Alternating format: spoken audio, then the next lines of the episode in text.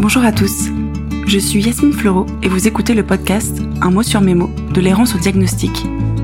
Vous entendrez des témoignages de personnes ayant pour point commun d'avoir vécu une errance médicale. J'ai pour ma part subi une errance médicale qui dura plus de 10 années avant que le bon diagnostic soit posé sur tous mes symptômes et l'état dans lequel je me trouvais. Vous pouvez écouter mon témoignage dans l'épisode 4 de ce podcast. En décembre 2021, mon errance prenait fin et mon état était significativement amélioré par le traitement mis en place. Rapidement, je me suis dit que mon histoire pourrait servir à d'autres. La question du comment demeurait. Un jour, une personne à qui je racontais mon parcours m'a alors dit ⁇ Tu devrais témoigner ⁇ Oui, mais comment? Quelques semaines après cet échange, naissait dans ma tête et dans mon cœur ce projet. Au travers de ce podcast, j'espère donner de la force, de l'énergie et de l'espoir aux personnes qui vivent encore dans la souffrance et sans diagnostic de celle-ci. Comment se battre et lutter quand on ne connaît pas l'ennemi qui nous accable et nous met à terre? Comment être cru, entendu et soutenu lorsque rien ne vient expliquer l'état dans lequel on se trouve? Je souhaite plus que tout vous dire de ne pas baisser les bras et de toujours continuer d'y croire. Je souhaite aussi redonner la parole aux personnes ayant subi une errance médicale, car pour beaucoup, leur parole n'aura été que trop peu écoutée, entendue et même parfoignée. niée. Une partie de moi se dit aussi qu'il est possible que certaines personnes se reconnaissent dans les symptômes évoqués par mes invités et que cela leur permettra de creuser cette piste avec leur médecin et peut-être mettre fin à leur errance plus rapidement. Enfin, ce podcast est destiné à ceux qui vivent de près ou de loin à côté d'une personne ayant une pathologie chronique et souvent une maladie et un handicap invisible. Le diagnostic est une étape primordiale et souvent libératrice, mais qui signe dans la plupart des cas le début d'un nouveau combat, celui de vivre avec une pathologie chronique. Que les mots de mes invités mettent en lumière ce qui est souvent tu, caché et parfois jugé. Dans ce podcast, chaque témoignage fera l'objet d'un épisode. Je fais le choix que certaines pathologies puissent être évoquées dans plusieurs épisodes, car les parcours et les symptômes peuvent être significativement différents pour une même pathologie. Je souhaite donner un maximum de chance aux auditeurs de se reconnaître dans les témoignages afin de les aider réellement et qu'ils se sentent moins seuls. Voilà, maintenant, place à l'épisode. N'hésitez pas à faire voyager ce podcast afin qu'il arrive à toutes les oreilles qui en auraient besoin. Je compte sur vous.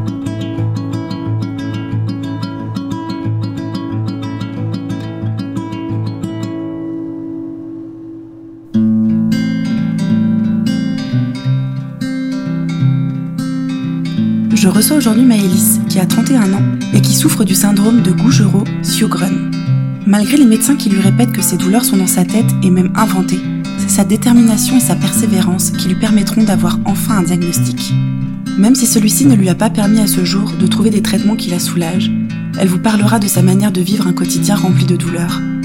Elle nous partage une véritable philosophie de vie.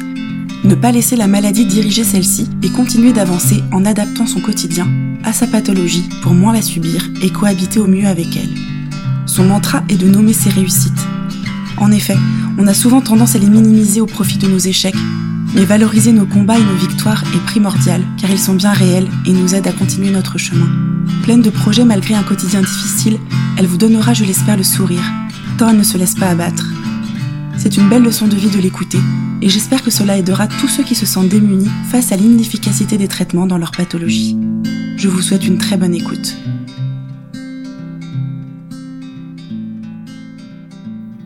Bonjour Maëlys. Bonjour Yasmine.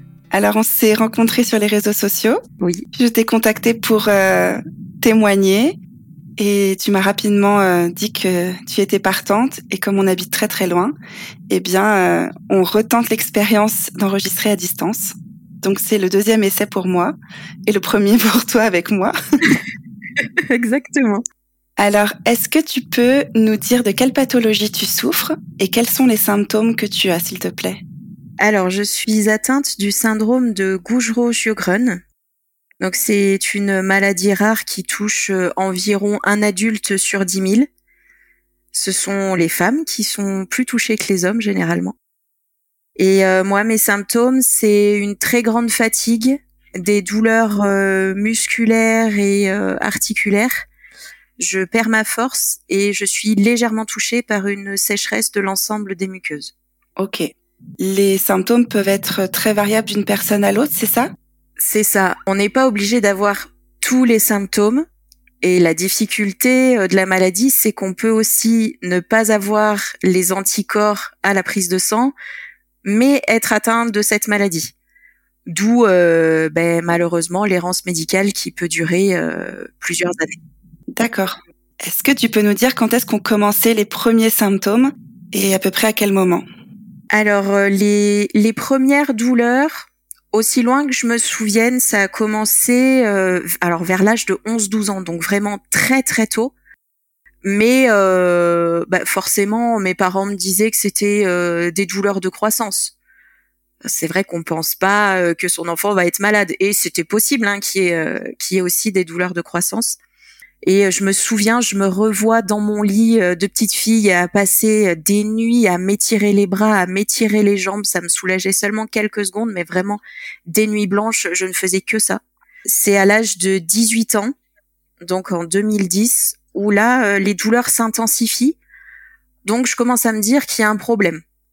Mais euh, je tombe sur des médecins qui ne m'écoutent pas, qui me disent que euh, c'est pas grave, c'est le stress euh, ou, euh, ou du poids et puis tu verras, ça ira mieux.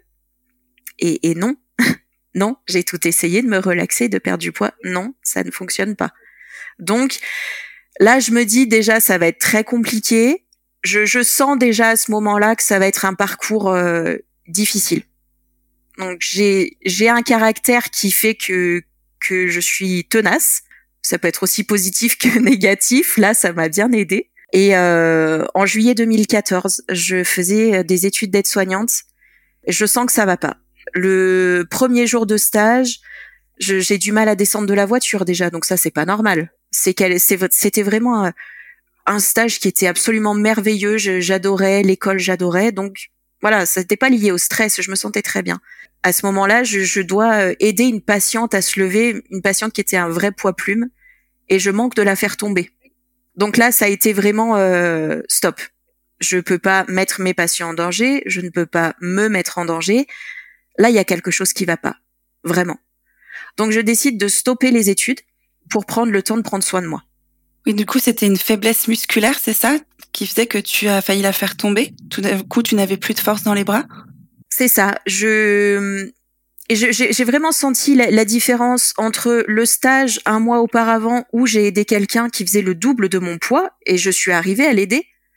Et là, c'est cette dame qui était vraiment mais ultra légère.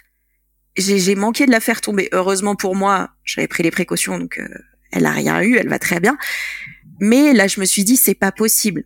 En un mois passé, euh, il y avait 60 euh, kilos de différence entre les deux personnes il y a un problème. Je me sentais déjà faible. Mais bon, bah, c'est peut-être la, fatigue. C'est vrai, c'était fatigant quand même, c'est physique. Mais non, c'était pas possible. Là, c'était vraiment stop. Il y a mise en danger. Il faut faire quelque chose.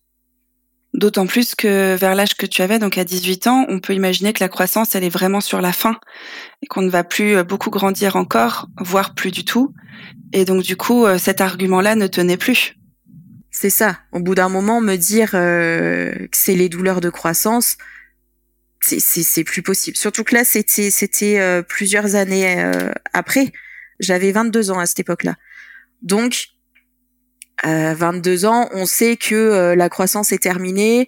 oui, le stress de l'école, mais c'était des, des, faux arguments en fait, parce que bah, clairement, j'avais un médecin qui qui non seulement ne me croyait pas, qui s'était mis dans la tête que j'exagérais tout, et qui clairement n'avait pas envie de prendre du temps avec moi pour chercher ce qui n'allait pas. Ok, donc tu décides d'aller voir d'autres médecins, des spécialistes? Tu veux, tu vas vers quelle solution pour toi? Alors, c'est là que le parcours commence.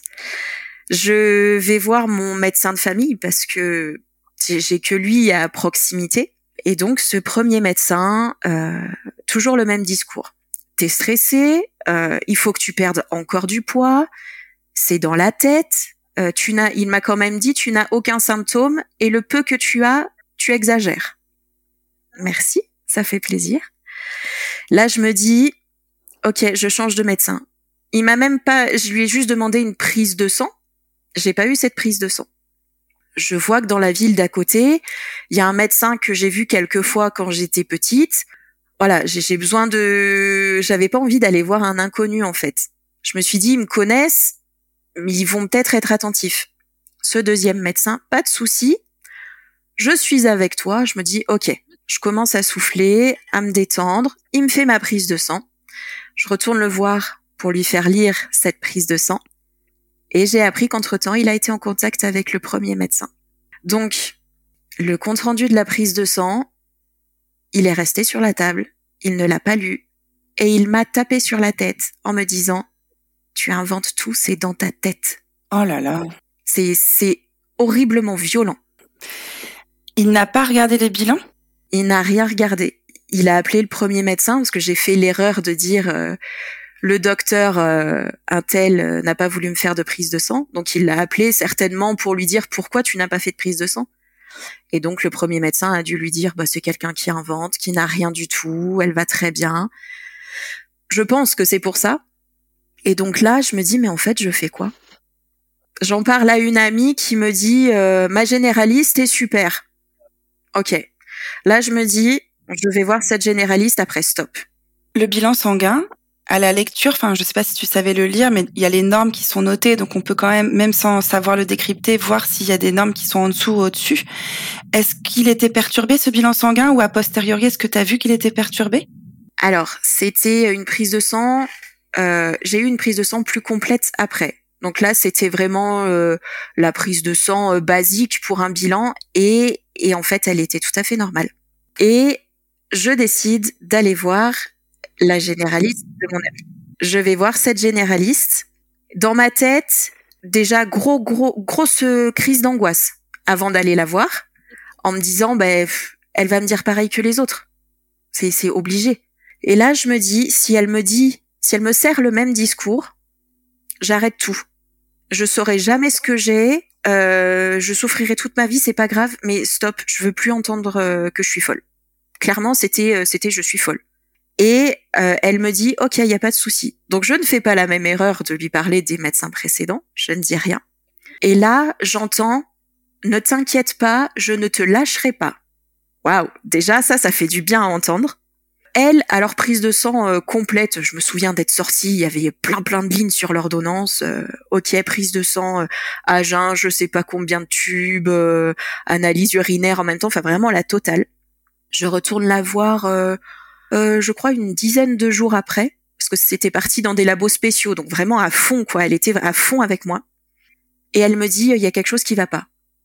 Et là, euh, ok, il y a un truc. C'est le, début. Je me dis donc en fait euh, j'ai raison, c'est pas que dans la tête.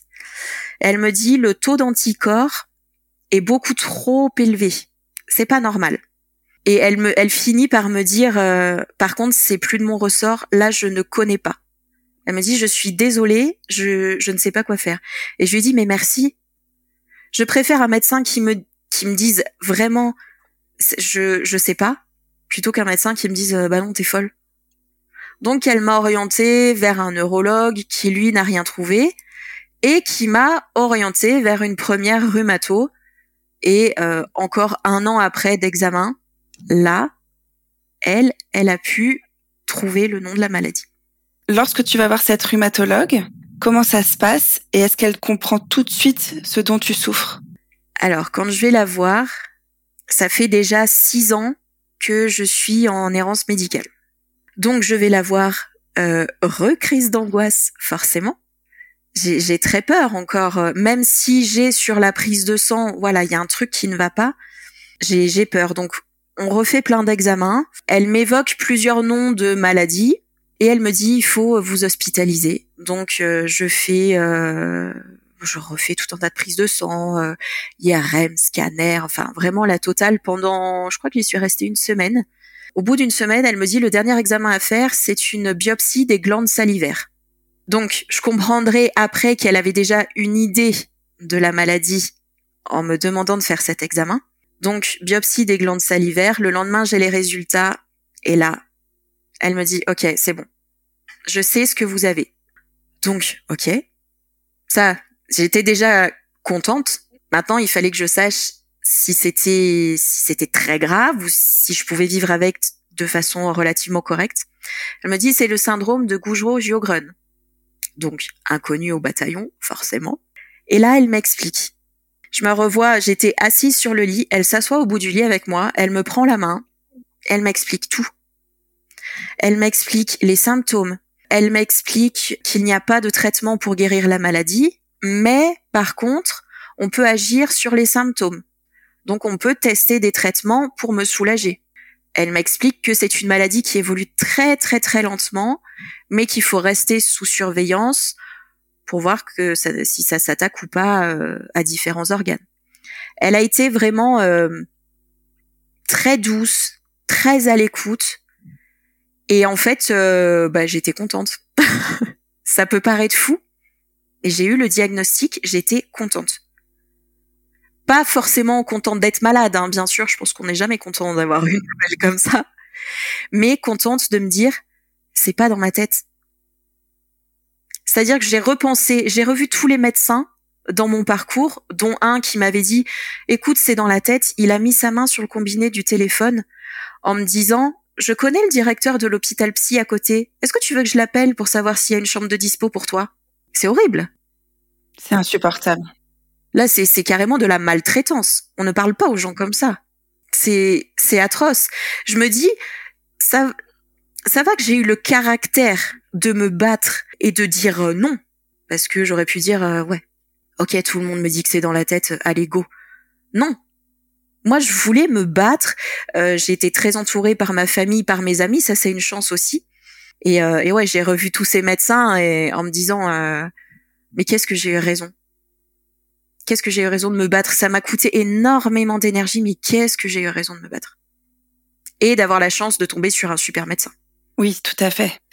Et si euh, on reprend pour les personnes qui pourraient nous écouter, finalement, ce qui a permis de diagnostiquer ta maladie, c'est dans un premier temps un simple bilan sanguin où les anticorps étaient élevés, donc une prescription euh, pour savoir si les anticorps étaient enfin dans la norme ou pas, et ensuite la biopsie des glandes salivaires. Mais c'est pas les autres examens que tu as passés qui ont apporté des éléments pour poser le diagnostic, si je comprends bien. C'est ça. Tous les autres examens étaient normaux. C'est euh, vraiment euh, ce taux d'anticorps qui était très élevé et les anticorps spécifiques de la maladie, donc que l'on retrouve chez moi, les anticorps SSA et SSB, euh, donc qui moi sont très élevés aussi, et la biopsie des glandes salivaires qui a montré que j'avais une, euh, une sécheresse au niveau de la bouche. Donc dans mon cas, elle n'est pas très importante, mais elle est là quand même.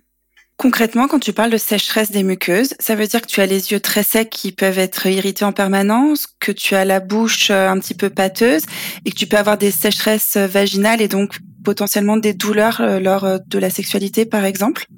Exactement. Ça touche donc la bouche avec cette impression que, que la bouche est tellement sèche que que mes gencives sont sont collées à mes lèvres en fait euh, cette impression d'avoir parfois du, sable dans les yeux. Euh, la, peau aussi qui, qui me qui me démange et qui, qui, s'en va un petit peu parfois très sèche et, euh, et oui les douleurs vaginales donc bah, douleurs pendant les rapports. Du coup avec le diagnostic qu'est-ce qu'elle te propose d'essayer et de mettre en place pour tous ces symptômes? Donc on a compris les sécheresses mais aussi toutes les douleurs articulaires et musculaires c'est ça? C'est ça elle me propose euh, une thérapie sur un an. Je commence avec quelque chose d'assez euh, d'assez lourd qui se soldera par un échec en fait. Au bout d'un an, elle me dit c'est un, échec euh, thérapeutique. Donc j'étais sous immunosuppresseur et cortisone à, à assez haute dose. Donc ça a été difficile. déjà la cortisone m'a fait changer physiquement ça m'a fait prendre du poids que j'avais eu du mal à perdre. Euh, ça m'a fait, euh, ça m'a fait gonfler au niveau du visage. J'étais très très gonflée. Et puis difficile euh, d'entendre, c'est un échec thérapeutique. Je le savais parce que clairement, je voyais pas de différence. Mon état ne s'était pas dégradé, mais il s'était vraiment pas amélioré. Donc je le savais. Mais c'est vrai que un an à prendre ces médicaments. Euh, c'était euh, des prises de sang toutes les semaines, donc ça c'est aussi très contraignant. Euh, il faut surveiller la maladie, mais surveiller les traitements aussi. et puis se dire, bah en fait, un an pour rien, quoi. C'est une maladie qui évolue par poussée ou c'est les douleurs sont absolument continues? Alors, j'ai j'ai mal tout le temps. Je ne sais plus ce que c'est de ne pas avoir mal. C'est la douleur comme un bruit de fond en fait. Elle est toujours là et c'est ce qui est aussi très très fatigant. Mais je peux aussi avoir des périodes de crise. Alors maintenant, j'apprends à reconnaître.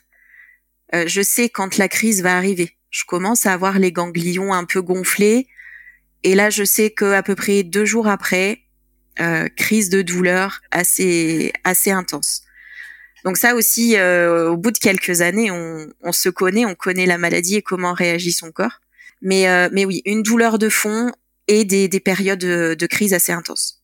Toutes les douleurs articulaires que tu as, elles ne sont pas visibles aux IRM ou au scanner, c'est-à-dire qu'il n'y a pas d'arthrose, il n'y a rien de visible, c'est vraiment des douleurs euh, entre guillemets fantômes puisqu'elles ne sont pas visibles aux, aux examens radiologiques. C'est ça c'est euh, c'est la maladie invisible, le handicap invisible. Et malheureusement, dans la tête de beaucoup de personnes, et donc probablement des médecins que j'ai rencontrés en début de parcours, ce qui n'existe, enfin ce qui ne se voit pas n'existe pas. D'où la difficulté, euh, je pense, et puis, euh, puis certaines personnes qui n'ont pas envie de chercher plus. Si ça ne se voit pas, c'est que ça n'existe pas. Lorsque euh, ton rhumatologue fait le constat d'un échec thérapeutique avec ce premier traitement donc très lourd, qu'est-ce qu'elle te propose de mettre en place? Alors, elle me, elle me dit qu'il y a d'autres euh, traitements qui peuvent soulager les douleurs. Euh, elle m'encourage aussi beaucoup à continuer le sport je suis une grande sportive et c'est vrai que la maladie m'a fait réduire le sport parce que j'ai plus la même énergie, plus les mêmes capacités physiques. Mais je continue le sport, donc elle me dit que c'est très bien, que euh, que je ne perdrai pas euh, trop de, masse musculaire. Voilà, c'est très important.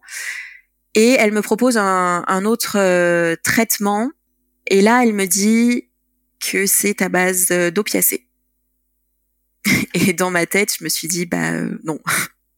J'avais franchement pas envie de ressortir d'un an de traitement euh, lourd qui m'avait changé physiquement pour repartir. Et là, j'entends opiacé. Et dans ma tête, ça fait opiacé, drogue. Euh, voilà, j'ai sur le coup, j'ai eu peur.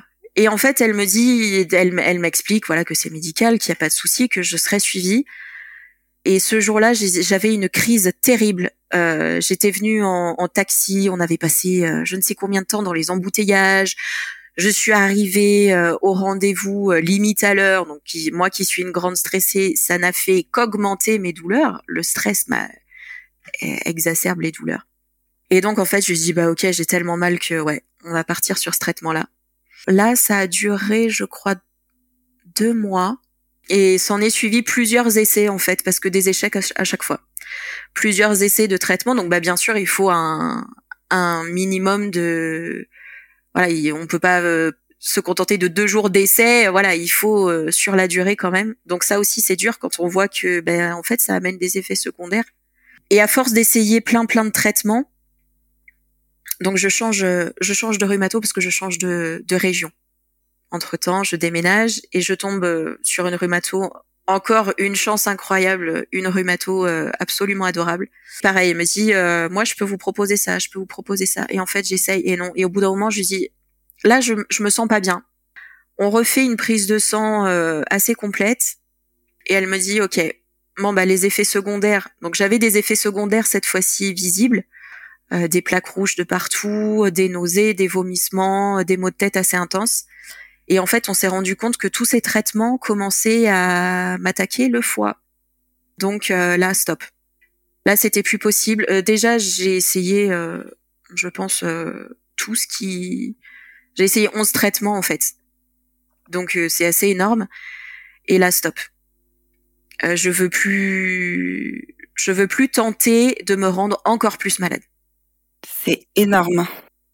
Tu devais te sentir un peu comme un cobaye, en fait bah, j'étais un rat de laboratoire, quoi.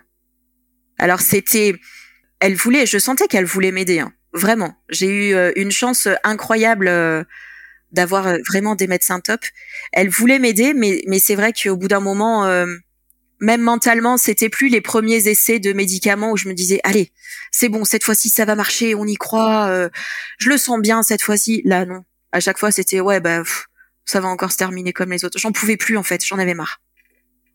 Est-ce que tu as au moins des des médicaments, on va dire très ciblés sur les symptômes, par exemple de la sécheresse oculaire, avec des gouttes qui te soulagent, euh, des solutions avec, par exemple, euh, je sais que à la ménopause, il y a la possibilité d'avoir des ovules euh, au, niveau vaginal pour justement avoir plus de lubrification et moins de sécheresse. Est-ce qu'il y a ce genre de traitement, on va dire un petit peu palliatif de cet état de sécheresse, ou même pas, ou ça, ou ça non plus, ça ne marche pas? Ben, ça existe, mais, mais encore une fois, sur moi, non, ça fonctionne pas. J'ai essayé un traitement, euh, je mettais beaucoup d'espoir dans ce traitement vraiment. C'est le dernier que j'ai essayé. C'était il y a deux ans. C'est vraiment le dernier que j'ai essayé pour la pour la sécheresse. Et en fait, même à la plus petite dose, on m'avait prévenu que ça pouvait euh, me faire transpirer, que je pouvais avoir chaud. Je me souviens très bien que euh, j'ai essayé ça en plein hiver. Et à la plus petite dose, le plus petit dosage, on pouvait pas faire plus petit. Et j'étais en nage j'ai au bout de deux jours, j'étais en nage, je me sens, je me sentais pas bien, je comme un espèce de, de gros état grippal et vraiment je transpirais, transpirais, transpirais. Donc euh, non. Là, là par contre, j'ai arrêté tout de suite. Je préfère, euh, ça peut paraître fou, hein, je préfère euh, rester avec mes douleurs plutôt que d'avoir des traitements qui risquent de me rendre encore plus malade. Je pense que j'en ai trop essayé, j'en ai trop bavé et je veux plus. Donc aujourd'hui, il n'y a aucun traitement que tu prends, il n'y a rien qui soulage tes douleurs, c'est ça? C'est ça. Aujourd'hui, je n'ai plus aucun traitement. Donc ça fonctionne sur certaines euh, personnes. Hein. que, soyez rassurés, ça peut fonctionner. Euh, voilà, c'est moi, ça ne fonctionne pas sur moi. Donc aujourd'hui, je n'ai aucun traitement. Euh, les jours où je me sens bien, je, je fais du sport parce que le sport euh, J'adore ça. Je suis une, une, droguée du sport. Et euh, ça me fait du bien non seulement physiquement, mais mentalement aussi. Je m'évade avec le sport, ça me fait un bien fou. Et euh, les jours de crise où je me sens moins bien, eh ben je, je reste à la maison. J'ai un, un petit garçon qui sait qui connaît la maladie de maman et qui sait que euh, quand c'est un jour où, euh, ça va, bah, on peut sortir, on peut on peut faire une balade, on peut aller courir dehors. Et les jours où maman se sent moins bien, où maman a mal, eh ben on fait des jeux plus calmes, on reste un peu plus sur le canapé à lire des histoires. En fait, euh, maintenant ma solution c'est pas les traitements, c'est adapter mon quotidien. Comment ton entourage le vit Est-ce qu'il est soutenant? Parce que j'imagine que ça doit être euh, difficile aussi pour eux de savoir que tu souffres tout le temps et qu'il n'y a rien pour te soulager. C'est difficile parce qu'ils se sentent, euh, ils se sentent impuissants eux aussi, alors que clairement, euh, ils, peuvent pas faire grand chose, mais ils sont à l'écoute et bah, si j'ai besoin d'aide pour faire quoi que ce soit, ils sont là par exemple, si vraiment j'ai trop trop mal au bras, euh, bah, plusieurs fois c'est mon mari qui est venu me laver les cheveux. Voilà. Euh, si euh, je suis pas assez en forme pour faire le ménage, c'est pas grave, il fait le ménage euh, lui le soir en rentrant. C'est cette chance, c'est très très important vraiment d'être d'être bien entouré et, et d'oser demander. C'est pas facile de demander de l'aide, vraiment. Mais mais d'oser dire là, je peux pas là j'ai trop mal, je je peux pas, euh, je suis pas capable aujourd'hui de passer l'aspirateur. Voilà, il faut que tu m'aides. Tu disais que tu avais un petit garçon. Est-ce que dans cette maladie-là, et pour toi en l'occurrence, la grossesse a été un moment de répit? Alors, encore une fois, je pense que je suis un cas et j'ai tout collectionné. On dit souvent que pendant la grossesse, la maladie se met en sourdine. Bon, bah pas chez moi. Hein. voilà, pas chez moi. J'ai toujours eu mes crises de douleur. Euh, enfin, ça, ça, les crises de douleur n'étaient pas plus intenses. Bon, c'est déjà ça. Mais, euh, mais voilà, les crises étaient toujours là. Je dis souvent qu'en fait, la maladie m'a volé ma grossesse. J'ai pas profité de ma grossesse parce que euh, comme j'étais sous traitement, et eh ben moi, ça a pas été j'arrête ma contraception et hop, on lance les essais bébés. C'est-à-dire qu'il a d'abord fallu que je prenne rendez-vous avec ma rhumato pour lui dire qu'on voulait lancer les essais bébés. Donc arrêter le traitement qui était en cours, bon, qui euh, de toute façon ne, me faisait rien. Donc on a arrêté le traitement. Euh, une fois qu'on a eu euh, l'aval de la rhumato, on a pu lancer les essais bébés. Et une fois que je suis tombée enceinte, il a fallu que j'appelle très très vite ma rhumato, que je retourne la voir. Et là, on a dû mettre un traitement en place tout le long de la grossesse parce que je risquais de transmettre une malformation cardiaque à mon bébé. Donc, euh, revoir ces boîtes de médicaments. Ah, il y a eu des études qui ont été faites. Hein, je faisais confiance à ma rhumato, mais euh, je revois cette boîte de médicaments avec le petit logo euh, interdit aux femmes enceintes. Et moi, je devais le prendre deux fois par jour. Donc là, euh, très très dur.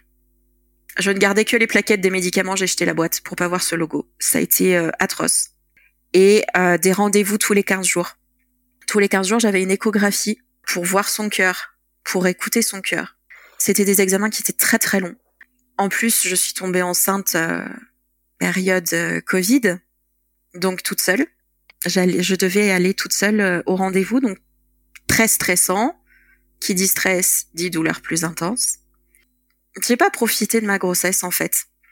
Je me rattrape au positif en me disant que bah certes la maladie euh, c'est difficile en plus quand on est enceinte, mais bon au moins euh, j'ai eu euh, des échos tous les 15 jours, je voyais mon bébé souvent. Voilà, on se raccroche au positif.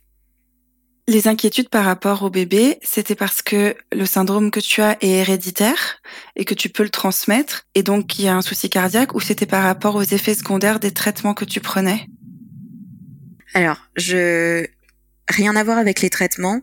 C'est uniquement dû à la maladie. Je ne peux pas transmettre la maladie, qui n'est pas génétique, qui n'est pas héréditaire, mais c'est une, malformation cardiaque.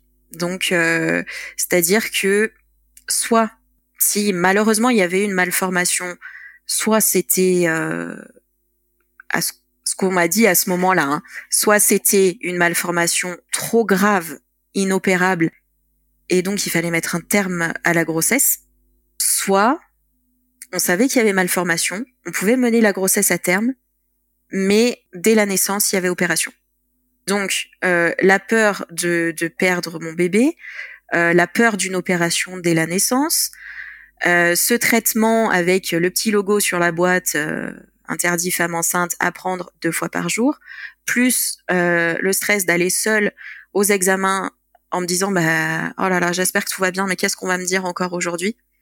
Vraiment j'ai pas profité et j'étais euh, j'étais un peu en colère à, cette période là me dire euh, bah la maladie elle me vole ma grossesse vraiment c'était mon ressenti. Ton petit garçon il va bien? Il a pas eu une malformation cardiaque? J'ai un petit garçon qui est euh, en pleine forme. Il va très très bien il, il est au courant de la maladie on lui explique avec des mots simples, il a trois ans aujourd'hui. On lui explique, euh, voilà, que maman elle a une maladie qui ne se voit pas parce que bah, parfois il soulève mon bras pour chercher euh, pour chercher le mal. Donc je lui dis que non, c'est à l'intérieur de mon corps que euh, quand maman dit qu'elle est fatiguée et qu'elle ne peut pas aller courir dehors, c'est pas c'est pas que maman n'en a pas envie, c'est que la maladie, bah aujourd'hui elle est là très très fort. Et en fait, même pendant la grossesse, je lui en parlais, on je lui en parle Maintenant, c'est quand il me pose des questions, mais vraiment, je lui en parlais régulièrement.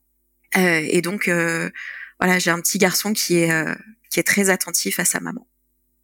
Oui, les enfants sont merveilleux pour ça aussi. Ils s'adaptent. Ils s'adaptent à toutes les situations. Est-ce que euh, tu es en capacité de travailler? Est-ce que tu as mis en place euh, des demandes de reconnaissance euh, pour ton handicap à ce niveau-là, au niveau administratif, où est-ce que tu te situes? Alors j'ai euh, j'ai une reconnaissance de travailleur handicapé, sachant que pour moi c'est c'est très difficile. J'ai travaillé donc avec euh, avec ce papier euh, de reconnaissance de travailleur handicapé. Et en fait, j'ai pas réussi. je ne tiens pas assise longtemps, je ne tiens pas debout longtemps. Euh, je peux pas être longtemps devant un écran, ça me fait très mal aux yeux. Je peux pas porter de charges lourdes c'est très très difficile euh, de trouver un, travail.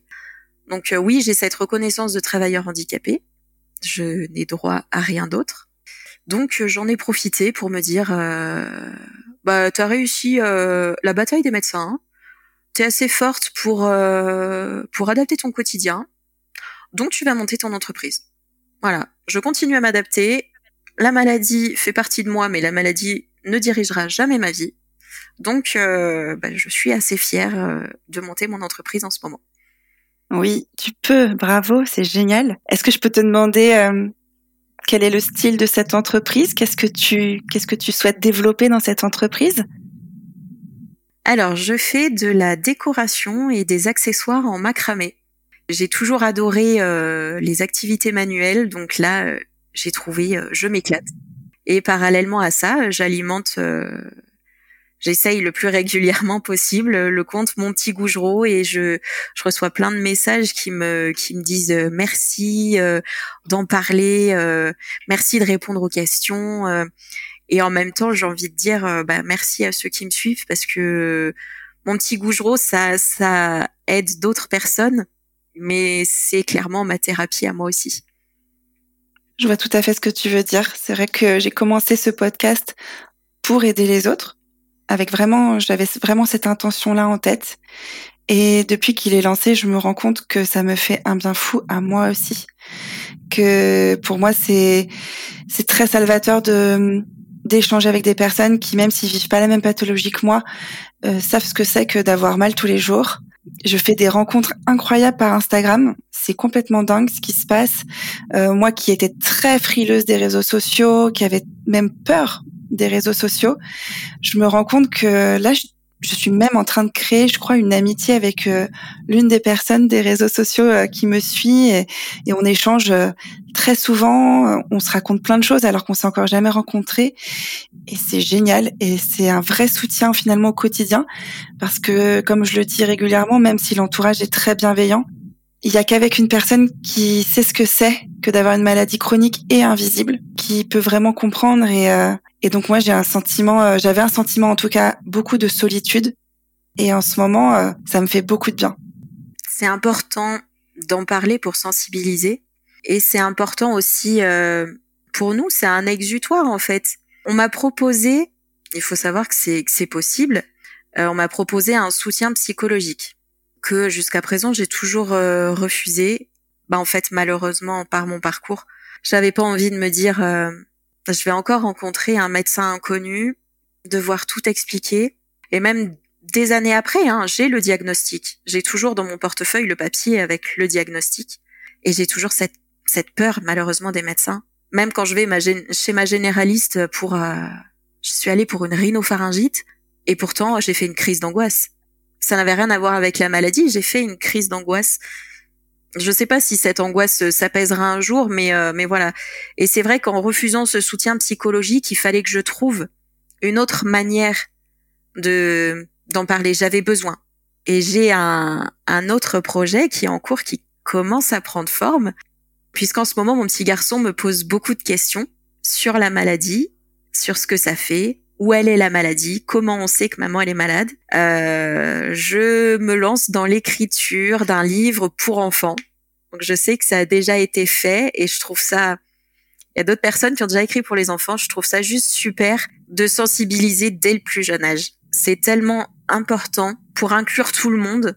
Je pense qu'on a une société qui est tellement égoïste et, et individualiste que dès tout petit, leur montrer que on peut être euh, différents les uns des autres, voilà. Donc, euh, je me lance euh, dans l'écriture. C'est génial, c'est des très très beaux projets. J'espère que tu nous donneras des nouvelles euh, de tous ces projets-là.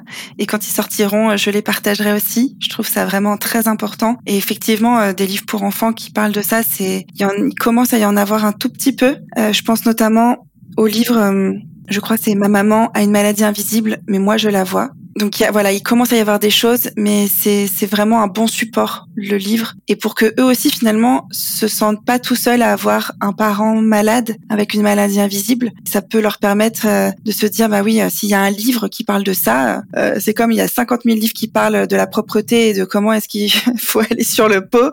Et donc ils se disent ah bah oui donc tout le monde passe par là. Et eh bien s'il y a de plus en plus de lectures sur ce genre de sujet, ça va ouvrir sur l'acceptation de l'autre, sur l'acceptation de la différence et aussi euh, pour eux de se dire bah, je suis pas tout seul à vivre ça et il y a d'autres mamans, il y a d'autres papas qui sont malades et je pense que c'est vraiment primordial. Donc euh, bravo à toi pour tous ces projets que tu mènes de front entre euh, ta maladie, ta vie de maman, ta vie de femme et puis tous ces projets, c'est c'est génial.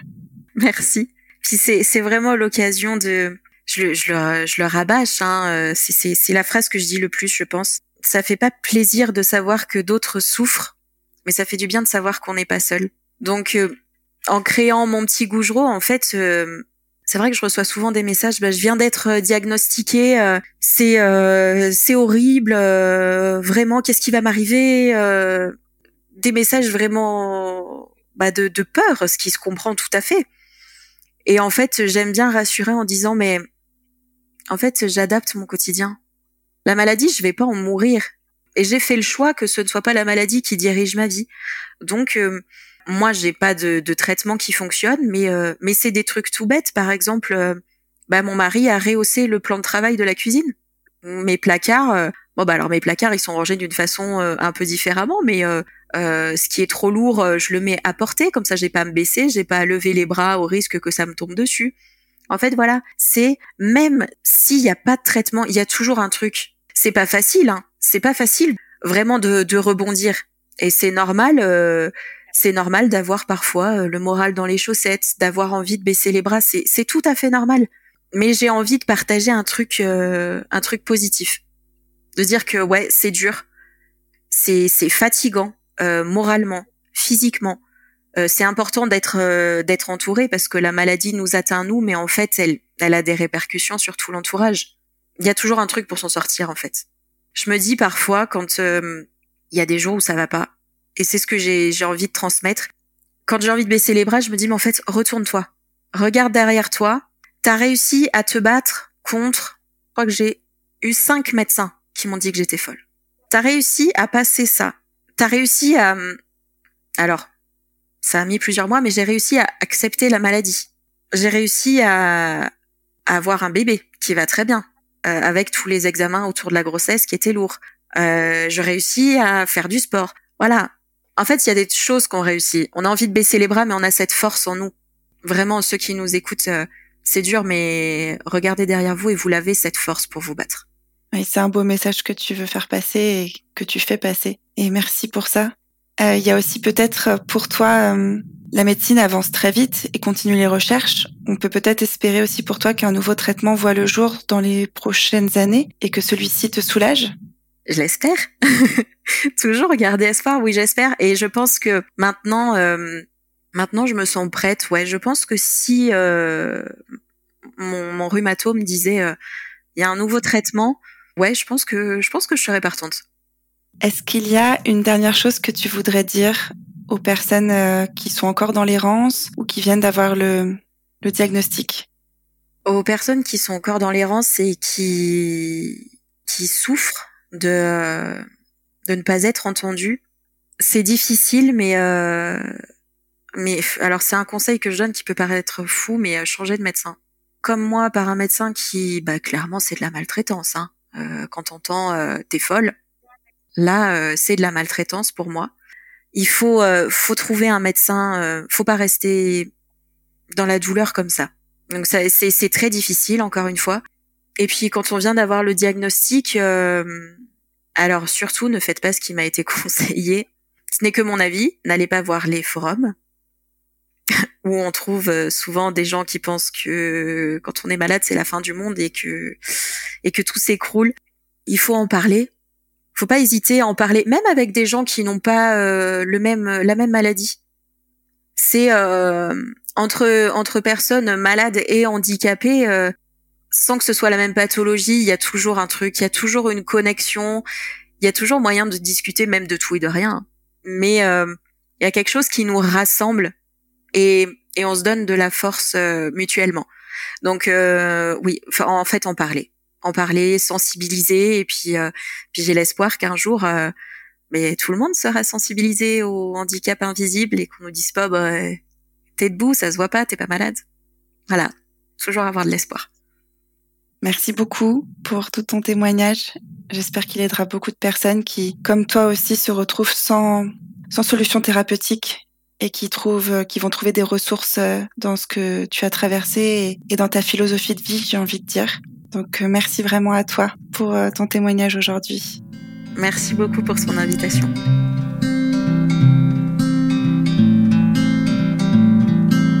Merci encore Maëlys pour ton témoignage. Je te souhaite beaucoup de réussite dans tous tes projets. J'espère que le témoignage de Maëlys vous aura fait du bien et vous aidera à relever les défis que vous vous lancez dans votre vie.